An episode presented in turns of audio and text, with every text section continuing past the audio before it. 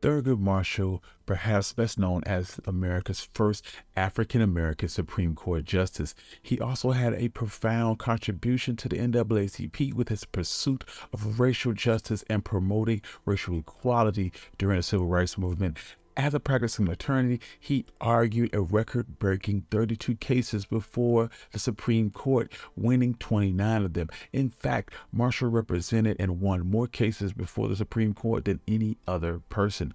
During his 24 year term as a Supreme Court Justice, Marshall passionately supported individual and civil rights and guided his policies and decisions.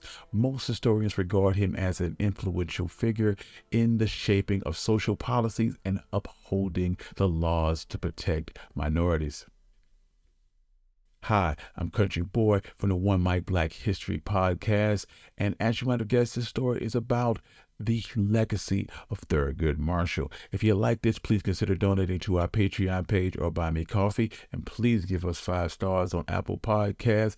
But without further ado, let's get started. Born in Baltimore, Maryland in July 2nd, 1908, he was actually named Thoroughgood after his great grandfather, but it was later shortened to just Thurgood. Thurgood Marshall was the grandson of a slave from the Congo, and his father, William Marshall, was a railroad porter turned steward at an all white country club. His mother, Norma Williams, was a school teacher who instilled in him an appreciation for hard work and always standing up for yourself. If someone calls you a nigger, you address him right here and now. After completing high school in 1925, Marshall was accepted to Lincoln University. Lincoln University was a top choice for the brightest black students on the East Coast. Thurgood followed his brother Aubrey William Marshall to the historically black Lincoln University, and some of his classmates at Lincoln was the poet and author Langston Hughes, the future president of Ghana, Kwame Nkrumah, and he was friends with jazz musician Cab Calloway. After his freshman year, to help pay tuition, he worked off campus with his father at the Gibson Island Country Club in Chesapeake Bay and offered a golfing and sailing haven for Baltimore's white upper class. Willie Marshall was in charge of hiring an all black dining room staff at the club, and he hired Thurgood Marshall as a waiter during the summer. One day, while working at Gibson Island Club, Thurgood was waiting tables when a U.S. Senator came in. The senator saw Thurgood and shouted at him, Hey, nigger. Marshall, who was taught to fight anyone that called him that, and held his temper and went over to the table because he didn't want to lose his job. Nigga, I want service at this table, shouted the senator. Marshall decided to play along. The senator got more and more boisterous to his dinner guests as he hailed Thurgood, shouting out nigger and boy. But after dinner was over, he left an astounding $20 tip. He did the same every day for nearly a week, giving Marshall the best paying week of his young life, putting Marshall a step closer to paying his tuition for the upcoming year. But one night, Willie Marshall overheard the senator's language and saw Thurgood running over to his table, bowing and saying, Yes, sir. And his father pulled Thurgood to a corner and told him that you're fired. You are a disgrace to colored people. Thurgood quickly explained that he was making a lot of money off of the senator's obnoxious behavior. In later years, telling the story, Marshall would explain that he told his dad now I figure that it's worth about twenty dollars to be called a nigger, but the minute you run out of twenties, I'm gonna bust you in the nose. Marshall was a changed man from a youngster who was ready to start swinging at the drop of a hat at being called a nigger. After having felt his father's money woes, as well as his mother's ambition to get him into a good college, Marshall was a fast learner in the importance of playing the game if the ends justify the means. In 1930, after graduation, he continued to wait tables because his family needed money, and almost every dime was going to pay for the medical school for his brother Aubrey. Marshall dreamed to go to Maryland Law School. It was close to home and had low tuition rates. But Maryland University had only had two black students graduated from their law school, and no black student had been admitted since 1890. With no sign of the school change of plans in their policy for black law students, Marshall turned to another option, which was Howard University Law School in Washington, D.C. It was inexpensive and it taught law to black students, but it didn't have the greatest reputation at the time. Marshall was left bitter and never even applied to Maryland Law School, but the issues with Maryland Law School would directly affect him and the direction that he took in his professional life. Thurgood sought admission and was accepted into Howard's Law School, where he met his mentor, Charles Hamilton Houston, who instilled in all the students the desire to apply the tenets of the Constitution to all Americans. Marshall wrote that Charles Houston insisted that we all be social engineers rather than lawyers. These words become a mantra for Marshall. Houston admired Marshall's willingness to work hard, and Marshall wanted to be part of the elite fraternity of black lawyers who were respected, had some money, and seemed to be in control of their destiny. Paramount in Houston's outlook was the need to overturn the 1898 Supreme Court ruling Plessy versus Ferguson, which established the legal doctrine separate but equal. Marshall graduated first in his class, and upon his graduation, the insult that he had felt from Maryland University's ban on black students was still burning inside him. He wanted to show that he was just as good as any white law student. He also wanted to get out of law libraries and deal with real cases, making real money, and wanted to be his own man. So Marshall began a private practice in Baltimore.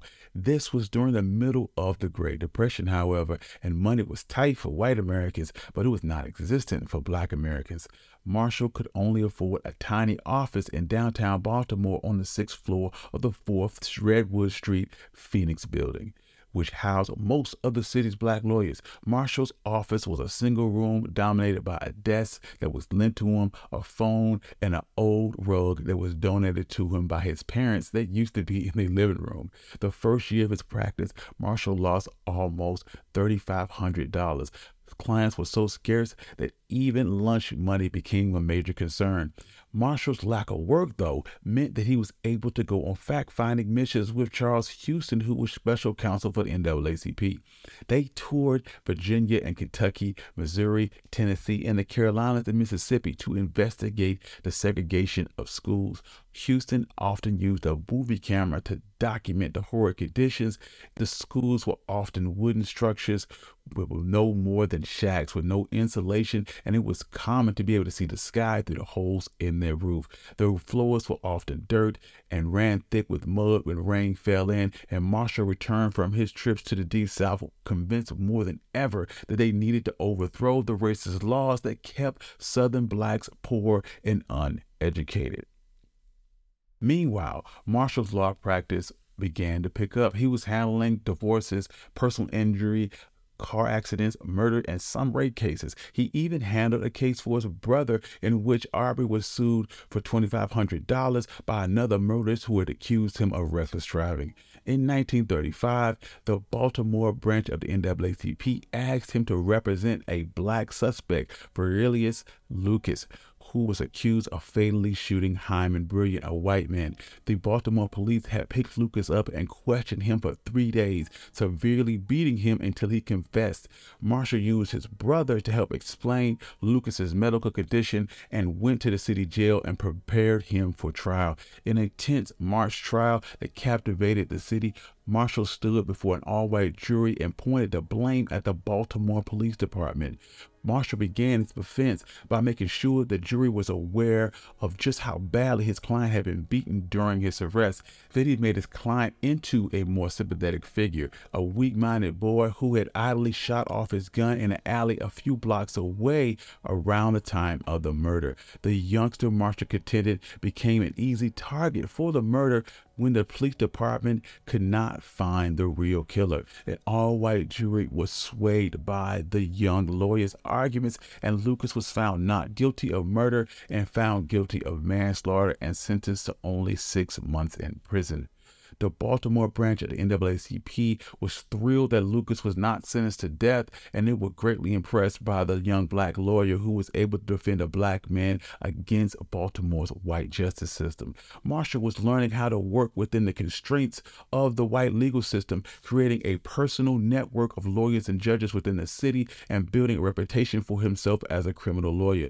To bolster his case for racial equality, Marshall took to heart the advice that he needed to be twice as good as white lawyers. His briefs were carefully written and his arguments were well reasoned. If I filled out a paper in any court, it never had an erasure on it. If I changed a word, it had to be typed over. Marshall's diligence won judges over to his side. Once an opposing lawyer asked a white judge for time to check for a legal citation in Marshall's brief, and the judge said that it wasn't necessary. You don't have to worry about Marshall. If he puts a signature on it, you don't have to check it. Marshall's first major court case came in 1935 when he sued the University of Maryland to admit a young African American Amherst University graduate by the name of Donald Gaines Murray. As early as 1930, the NAACP had hired Nathan Margold to come up with a legal approach to stop school segregation. Margold wrote the NAACP should not challenge racial segregation directly, but insist that states provide equal schools for blacks. The theory was that southern states could not afford to build equal facilities and ultimately would have to admit black students to white schools. Marshall now had his chance to take revenge on the hurt he felt when he discovered that Maryland Law School was closed to him, and he held that hanger for years, later saying that the first thing he wanted to do when he got out of Howard was to get even with Maryland University for not letting him go to their law school. In 1934, Marshall identified a willing plaintiff Donald Gaines Murray, a black student with good grades from a good college. He had him apply to Maryland's law school, and just as he anticipated, Murray's application was denied. University officials suggested he go to the all black Princess Anne Academy, which was part of the state's university system. But the academy had no law school. When Murray wrote an angry letter of complaint to the school's board of regents, they replied that he should consider going to Howard, which was cheaper than Maryland. Marshall stood to argue for Murray and cite the 1927 Supreme Court case of Gaughan versus Rice, in which a Chinese girl in Mississippi sued to gain admission to a white college. The court ruled against her because the schools for colored and Chinese children were available in Mississippi, but in Maryland, Mar- Marshall argued that there was no state school for blacks. In addition, Murray could not go to an out of state school because no law school in the country could equal the University of Maryland at teaching the laws of the state of Maryland. The next day, in shocking fashion, the judge ruled in favor of Murray, Marshall had successfully argued that the University of Maryland had violated the 14th Amendment guarantee equal protection under the law by denying an African American applicant to his law school solely based on race. However, in 1936, while he had increasingly engaged in NAACP work, Marshall's practice was in serious trouble. He had a few small cases, but even when he won, it took forever for him to get paid. So Marshall convinced Houston to hire him on as a staff lawyer for the NAACP. When Marshall arrived in New York in October of 1936, the NAACP was blossoming into a major organization. At 26 years old, the group had gone through its infancy, in which it nurtured mostly by white social workers, black and white liberal activists against lynching. Slowly, though, it flowered into a premier agency to battle Jim Crow discrimination. With W.E.B. Du Bois editing the NAACP's magazine, The Crisis, the NAACP had become the civil rights organization of choice by most African Americans. Just joining NAACP was an act of defiance in the South. But as they grew, the NAACP remained heavily dependent on white philanthropists and the legal department's budget. Marshall's first year at their headquarters was only $10,000 and Charles Houston's salary was $4,000. After legal expenses and travel, there was only 2400 left for Marshall's salary, which is about $45,000 today. The NAACP's initial goal was to funnel equal resources to black schools, but Marshall successfully asked the board to only litigate cases which would address segregation. Marshall became the key strategist in an effort to end racial segregation. In a particular meticulous challenge against Plessy versus Ferguson, Marshall felt that he could have success in Missouri challenging Plessy versus Ferguson because there were no historically black colleges with a program that could use for cover. Houston decided that the state was a perfect target for a suit, and he got a black college student by the name of Lloyd Gaines to apply to their law school. Houston viewed the Missouri suit as key to NAACP's effort to desegregate schools nationwide, and he laid the groundwork for the argument that no separate but equal schools existed for blacks and there was no option but to integrate. I firmly believe that the Missouri case is going to set the pace for Negro professionals and graduate education for the next generation. The case finally worked its way up to the Supreme Court in December of 1938. It was a surprise victory. The court ruled that the University of Missouri had to admit Gaines to their law school. Houston had successfully used the Donald Gaines Murray case in Maryland to persuade the High Court that Gaines had the right to attend Missouri's law school. But while the Murray case only had impact in Maryland, the Supreme Court ruling in the Missouri case would be felt nationwide. The state of Missouri was not easily defeated. In 1939, officials built a new Jim Crow law school at the historically black school of Lincoln University in Jefferson City. The state claimed that with separate but equal facilities for Gaines, there was no need to admit him to the University of Missouri. The NAACP's lawyers rushed to argue that Gaines cannot be admitted to the university because the new school would not be open in time. After the lower court disagreed, the Missouri Supreme Court ruled in favor of the NAACP, but Gaines had grown tired of the constant press and he left home one day to buy stamps and was never seen again. In January of 1940, the state of Missouri asked to dismiss the case due to the absence of the plaintiff, and the courts agreed. Under the leadership of Charles Hamilton Houston, the NAACP had carefully moved forward, resisting the urge to overreach. The NAACP moved case by case, year by year strategy to undermine the doctrine of separate but equal.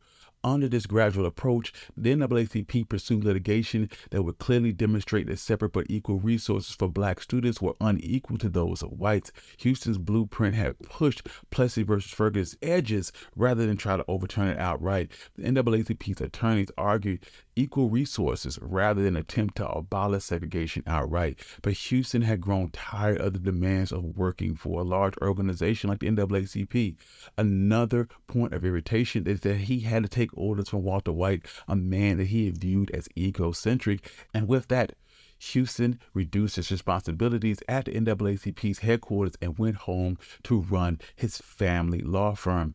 By October 1938, Marshall was in the lead chair at NAACP's National Legal Office in New York. As the NAACP grew as an organization, Marshall had to do more traveling across the South to raise money and meet local officials for the NAACP. Marshall's willingness to put up with threats and insults just so he could do NAACP's business, and he wasn't opposed to accommodating whites if it meant that he could make his case in court. Once by traveling by train, though, Marshall came face to face with the reality of living as an average black man in the South. I had about a two or three hour layover, Marshall recalled, and while I was waiting, I got hungry and saw a restaurant, and I decided that if I got hungry, I'd go over and put my civil rights in my back pocket and go to the back door and see if I could buy a sandwich. While I was sitting there setting myself up to do just that, a white man came up beside me in plain clothes with a giant pistol on his hip and said, Nigga, what you doing here? And I said, Well, I'm waiting. And he said, What the hell did you say? He said, Sir, I'm waiting for the train to Louisiana Shreveport. And he said, Well, there's only one train that comes through here, and that's at four o'clock, and you better be on it, because the sun never goes down a live nigger in this town. And you know what? I wasn't hungry anymore. It dawned on me that he could blow my head off and he wouldn't even have to go to court. This is Hernando, Mississippi.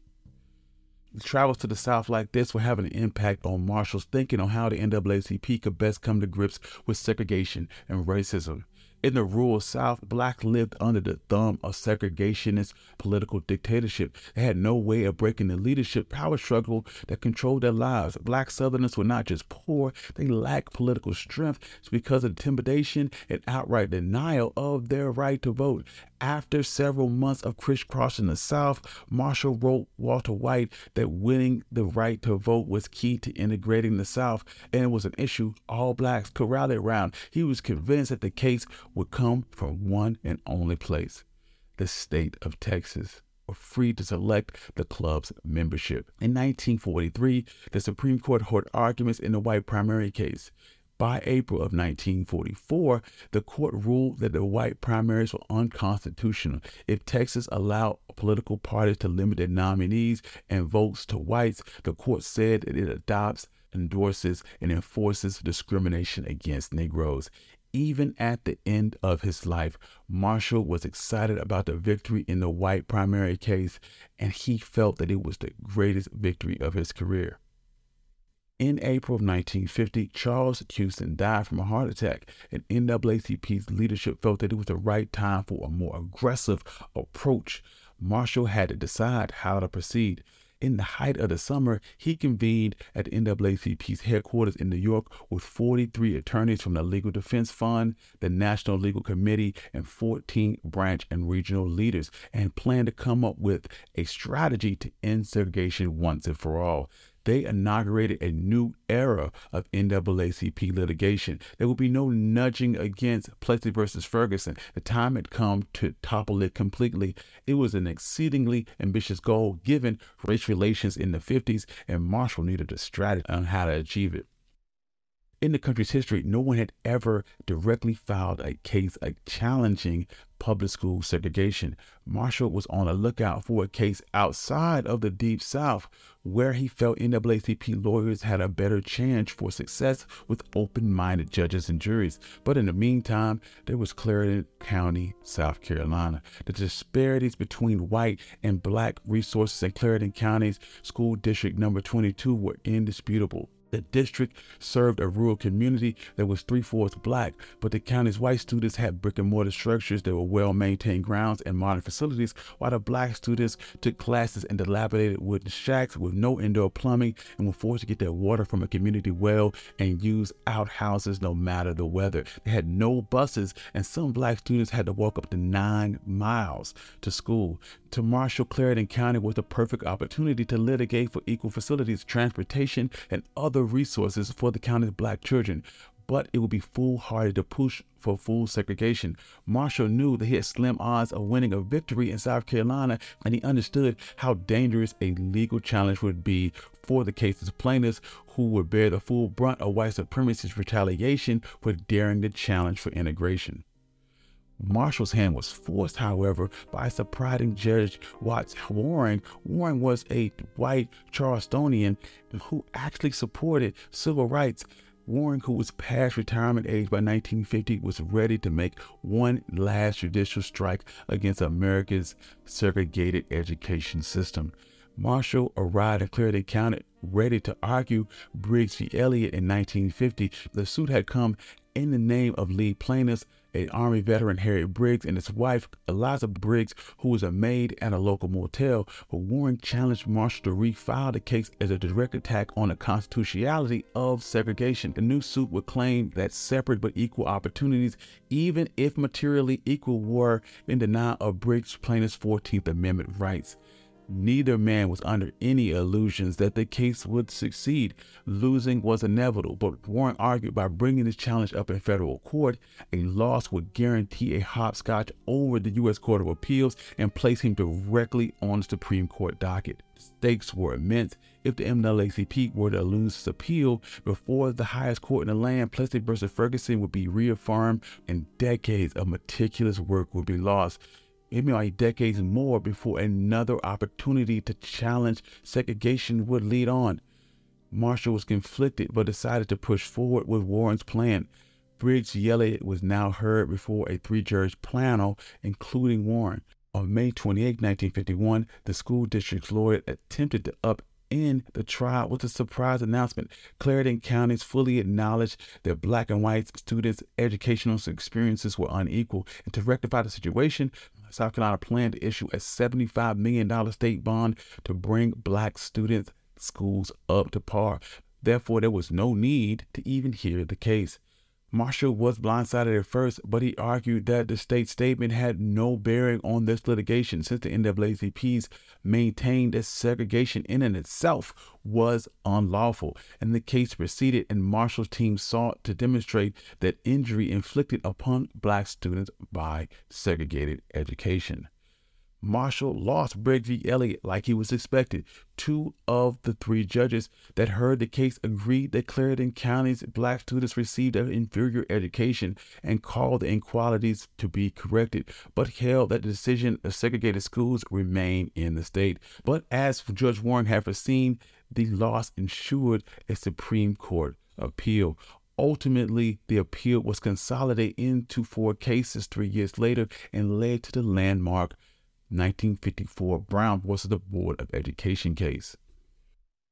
The case originated in 1951 when the public school in Topeka, Kansas refused to enroll the daughter of a local black resident, Oliver Brown, to a school closer to her home, instead requiring her to ride a bus to a segregated black elementary school that was further away. Unlike school districts in other states involved in combined cases, Topeka in the lower case, while still requiring certain changes, found that segregated schools were substantially equal in respect to buildings, transportations, curricula, and the education qualifications of their teachers. Hence, the involvement of the Kansas case in Supreme Court findings hinged on the matter of segregation itself. Brown and 12 other local families in similar situations filed a class action lawsuit in federal court against the Topeka Board of Education, alleging that its segregation policy was unconstitutional. Then Brown's case and four other cases, including Briggs v. Elliott, all related to school segregation, first came before the Supreme Court in 1952. The court combined them into a single case under the name Brown versus the, the Board of Education of Topeka. Thurgood Marshall served as the chief attorney for the plaintiff. Marshall fixated on school segregation case and everything else, including his home life, took a back seat. No one had to tell him this was the biggest case of his career. This case could change the face of American society as we knew it.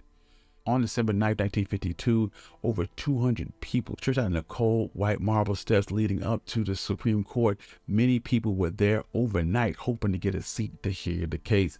Marshall stated that black students in Topeka who attend segregated schools, even if the schools were equal facilities, were being denied an equal educational opportunity. The Constitution does not stop with the fact that you have equal facilities, but it covers the whole educational process. Paul E. Wilson, the assistant district attorney for Kansas, didn't even want to argue the case. He tried to refuse to come to Washington. It was only after the Supreme Court found that Topeka was willing to let the NAACP's case go unchallenged in the highest court that he insisted on attending. Wilson based his defense on the 1896. It's our theory that this case revolves itself simply to this whether the separate but equal doctrine is still the law. Wilson's argument put that issue squarely on the Supreme Court. The state of Kansas, he argued, was happy to do whatever the court decided, but the court had never overturned the law of separate but equal. Over the next two days, Virginia, Delaware, and DC cases were argued before the Supreme Court with similar arguments. By 33 days after the cases started, all five cases had been heard, and Marshall had exhausted. Marshall was exhausted and went home to New York. At first, the justices were divided on how to rule on school segregation, with Chief Justice Fred E. Vinson holding the opinion that Plessy versus Ferguson's verdict should stand. Then, on June 8, 1953, the Supreme Court surprised Marshall and the nation. The court issued five questions to lawyers on either side of the cases. The questions were mostly historical. For example, did the framers of the 14th Amendment intend for it to end school segregation. The Supreme Court had the power to abolish school segregation. And how would school integration be managed if the court were to vote to mix black and white school children? The questions were a legal puzzle, but more importantly, they were a delaying tactic. In 1952, a new president was in office, Dwight D. Eisenhower, and some members of the court felt that the Eisenhower administration needed time to deal with the decision. However, in September 1953, Judge Finlayson died, and Dwight D. Eisenhower replaced him with Earl Warren, who was then the governor of California. New Chief Justice helped persuade the other justices into a unanimous decision against school segregation. In a decision issued on May 17, 1954, the court concluded that it's a, its opinion that declaring that segregation schools were inherently unequal and violated the Equal Protection Clause. The Equal Protection Clause is part of the first section of the 14th Amendment in the United States Constitution. The clause provides that nor shall any state deny any person within its jurisdiction equal protection under its laws.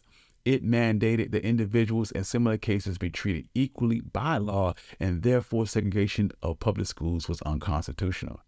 We conclude that it is our field in public school education and that the doctrine that separate but equal has no place. Separate educational facilities are inherently unequal. Therefore, we hold that the plaintiffs in other similar situations for whom the actions are brought are, by reason of the segregated plaintiff complainant of, deprived of equal protections by the laws guaranteed of the 14th Amendment.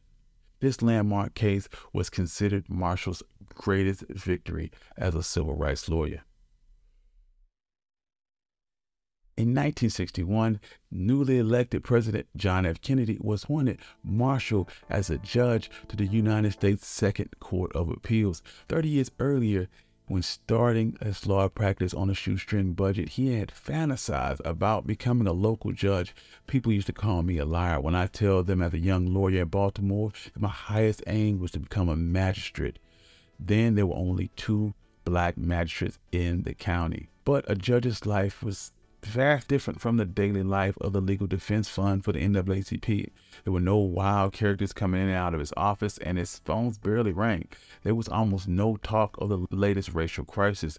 He missed the sudden request to jump on the next plane or walk into a hostile courtroom. Marshall served as a circuit court judge over the next four years. Marshall issued more than 100 decisions, none of which were overturned by the Supreme Court.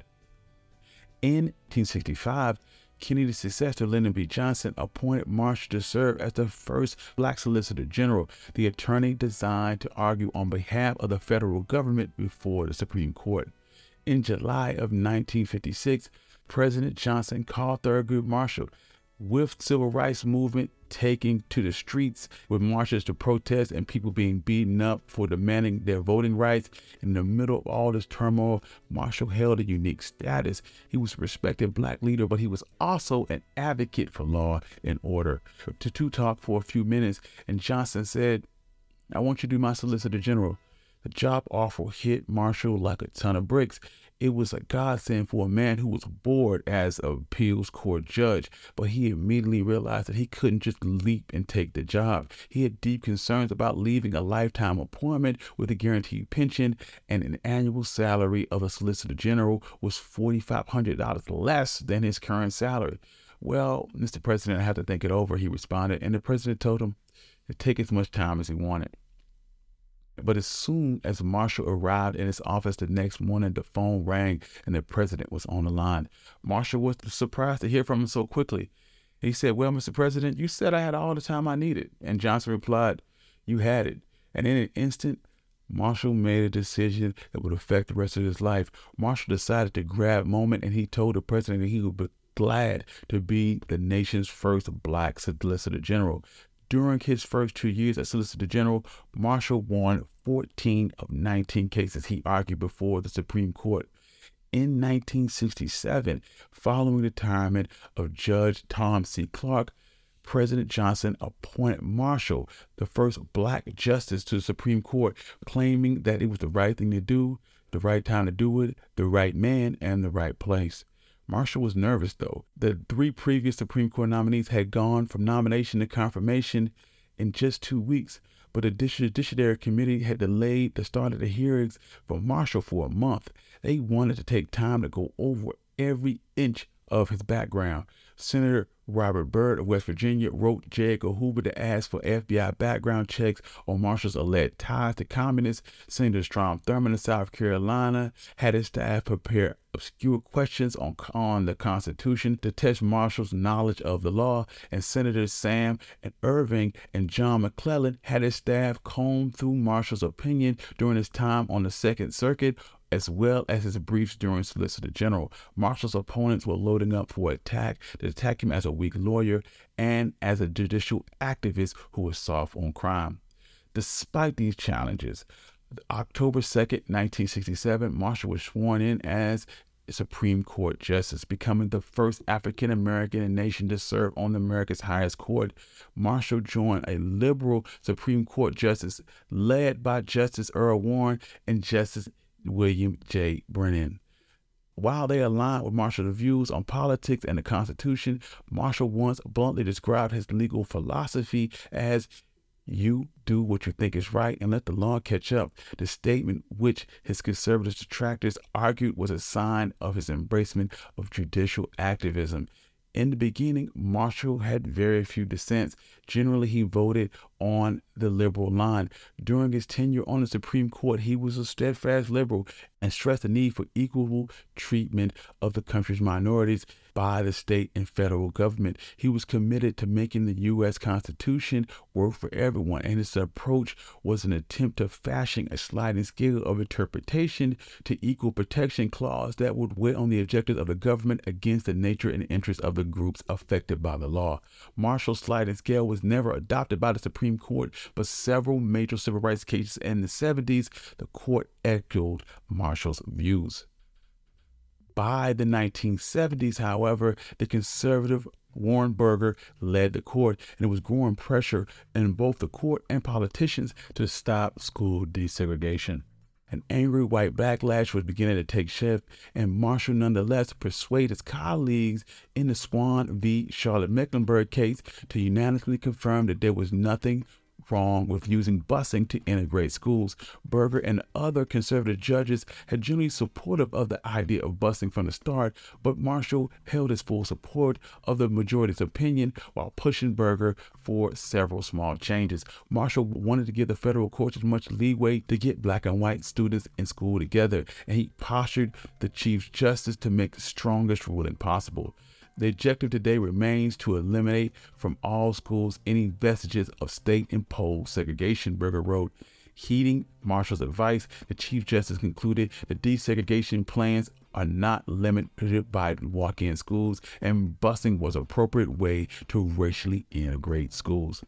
In 1973, Roe versus Wade and Doe versus Bolton hit the docket. The cases revolved around state and Georgia statutes limiting abortions. Norma McCorvey, identified as Jane Roe to protect her identity in the case, was a single woman in Texas who had been raped and demanded a legal abortion under her constitutional right to privacy. Mary Doe, an unidentified Georgia woman, was not pregnant but had a neutral chemical disorder, and her doctor had said that pregnancy could threaten her life, and Doe wanted to be able to get an abortion if she became pregnant. The cases were argued in December 1971 and re argued in October 1972. The state court was immediately buffed by a storm of the public argument, with feminist groups asserting that the decision to have an abortion was a private issue for a woman. Marshall was sympathetic to this perspective from his experience as an advocate for poor blacks. Going back to his days in Baltimore and Harlem, he heard stories about penniless black women who suffered and died by the hands of a hack willing to do an illegal abortion. And in justice conferences, Marshall asserted that poor women needed to be able to have legal abortion, since rich women would find a way around state laws by going to private clinics or leaving the country completely. He took an active role in arguing that abortion should be viewed as a constitutional right. The conservative wing was divided on the issue, with Rehnquist and White firmly opposed to making abortion a constitutional right. However, Chief Justice Burger and Justice Powell and Stewart signed on with Marshall, as well as the three other liberal judges. The writing on the historical decision was assigned to Harry Blackmun, Marshall was openly aggressive in shaping Blackmun's opinion. The initial draft limited abortions to the first three months of pregnancy, and Justice Brennan, however, proposed a three month limit to replace with a new standard of when the fetus is viable outside of the mother's body. At urge of the clerks, Marshall sent a memo to Blackmun in support of Brennan's ideas, given the difficulties in which many women have in believing that they are pregnant and deciding to seek an abortion. I fear that an earlier date would not practice in the best interest of those women. Marshall wrote that he argued that it made no sense to outlaw abortion if a baby could not live on its own outside of the womb. Marshall's letter, in combination with Brennan's arguments persuaded Blackmun, and the controversial ruling allowed abortion until the fetus was viable outside of the mother's body, and also any pregnancy that threatened the life or health of the mother.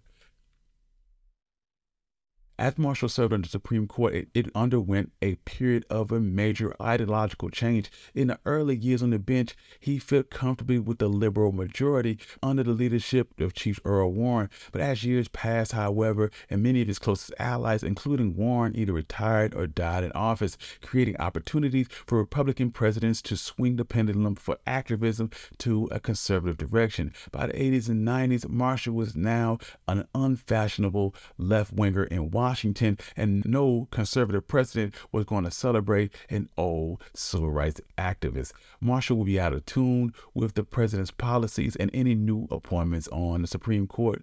And by the time he retired in 1991, he was known as the Great Dissenter, the last remaining liberal members of the Supreme Court dominated by a conservative majority. After he retired, he was replaced with Judge Clarence Thomas. In January 24, 1993, Marshall died of heart failure at National Naval's Medical Center in Bethesda, Maryland. He was 84. And normally this would be where people's legacy would end. But in 1996, the USA Today broke the news that the late Supreme Court judge and civil rights lawyer had acted as an informant for the Federal Bureau of Investigations during the 50s. The story only surfaced after the FBI finally responded to a request for the agent's files on Marshall through the Freedom of Information request. Three years after Marshall died, the FBI turned over 1,300 pages worth of material on the late justice. Early in his career, Marshall's actions against state sponsored segregation as a young attorney, then as a staff lawyer for the NAACP, and later acting as chief counsel caught the eye of the FBI. Marshall was a member of the National Lawyers Guild, a group that represented labor unions, civil rights groups, and during the Red Scare of the late 40s and early 50s, a number of suspected communists. Files during that era showed that the Bureau monitored the group very closely, even wiretapped its members, and asked for personal denouncements from its associates. Marshall was on the FBI's radar because of his membership with the National Lawyers Guild.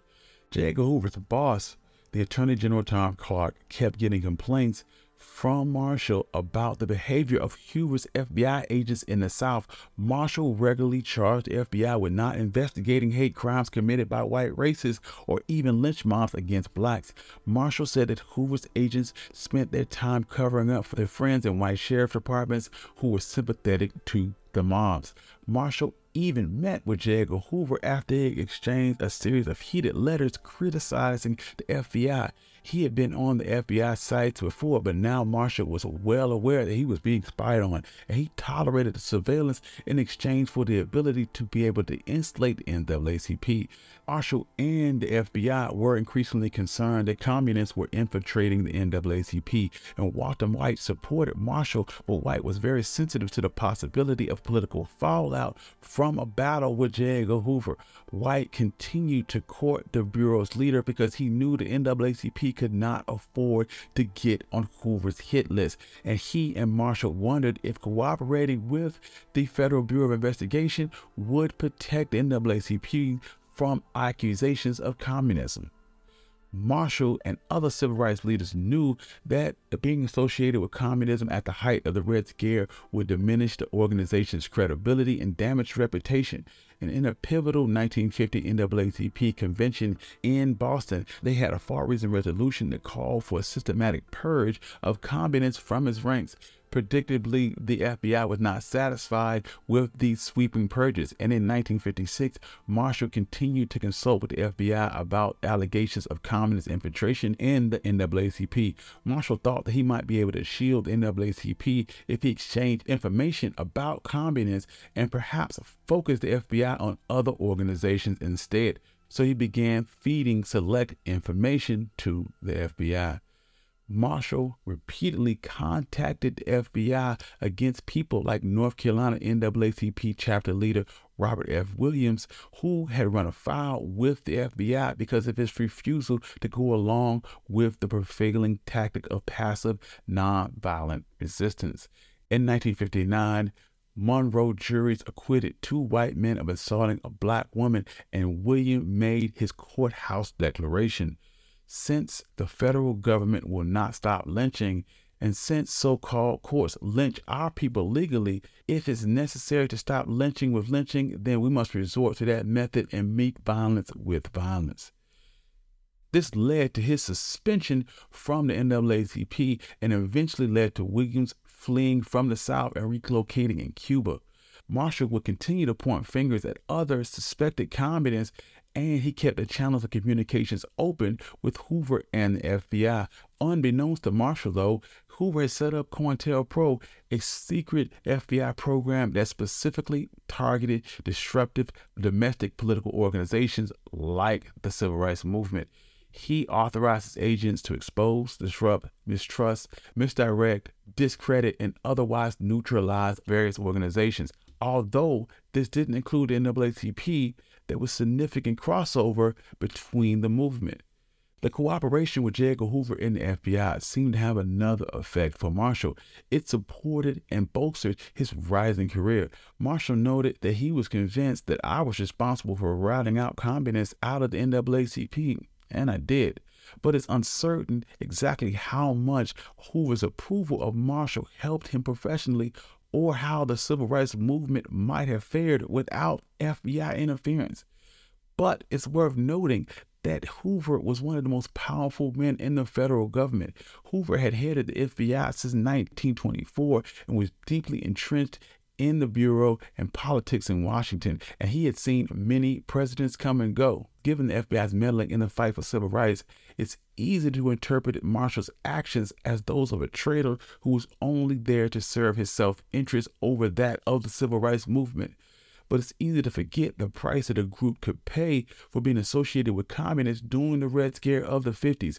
Groups and individuals risk being socially ostracized, imprisonment, the loss of tax exempt status, and the loss of the ability to practice law. Although Marshall never spoke in length about his cooperation with the FBI during his lifetime, his letter and his brief interviews revealed that he thought that he helped the NAACP by protecting them from the FBI's wrath. Marshall's relationship with the FBI shows that he knew what was at stake for the civil rights movement and compromises needed to be made. In the end, Marshall's status was as a pillar of the civil rights movement who worked diligently and tirelessly to uphold the principles of civil rights, and he, he saw the end of segregation as the only way possible to ensure equality. He protected minorities and the poor from being isolated and left behind. And integration of racial groups guaranteed that everyone's investment in the common good of the nation's future. And I'll leave you with this quote from Thurgood Marshall.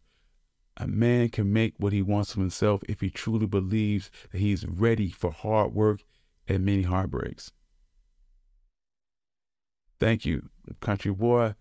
This has been One Mic Black History, and this was the life of Thurgood Marshall. And I'll leave you with some ideas. What do you think about Thurgood Marshall? Did you think he was a traitor? Do you feel like he was a traitor with his cooperation with the FBI? Or do you think that the ends justify the means? With that, if you like this, you love this, please consider donating to our Patreon page or my Buy Me Coffee and give us five stars on Apple Podcasts. And peace.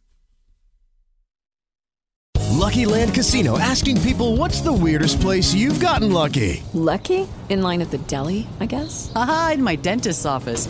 More than once, actually. Do I have to say? Yes, you do. In the car before my kids' PTA meeting. Really? Yes. Excuse me, what's the weirdest place you've gotten lucky? I never win and tell. Well, there you have it. You can get lucky anywhere playing at LuckyLandSlots.com. Play for free right now. Are you feeling lucky? No purchase necessary. Void where prohibited by law. 18 plus. Terms and conditions apply. See website for details.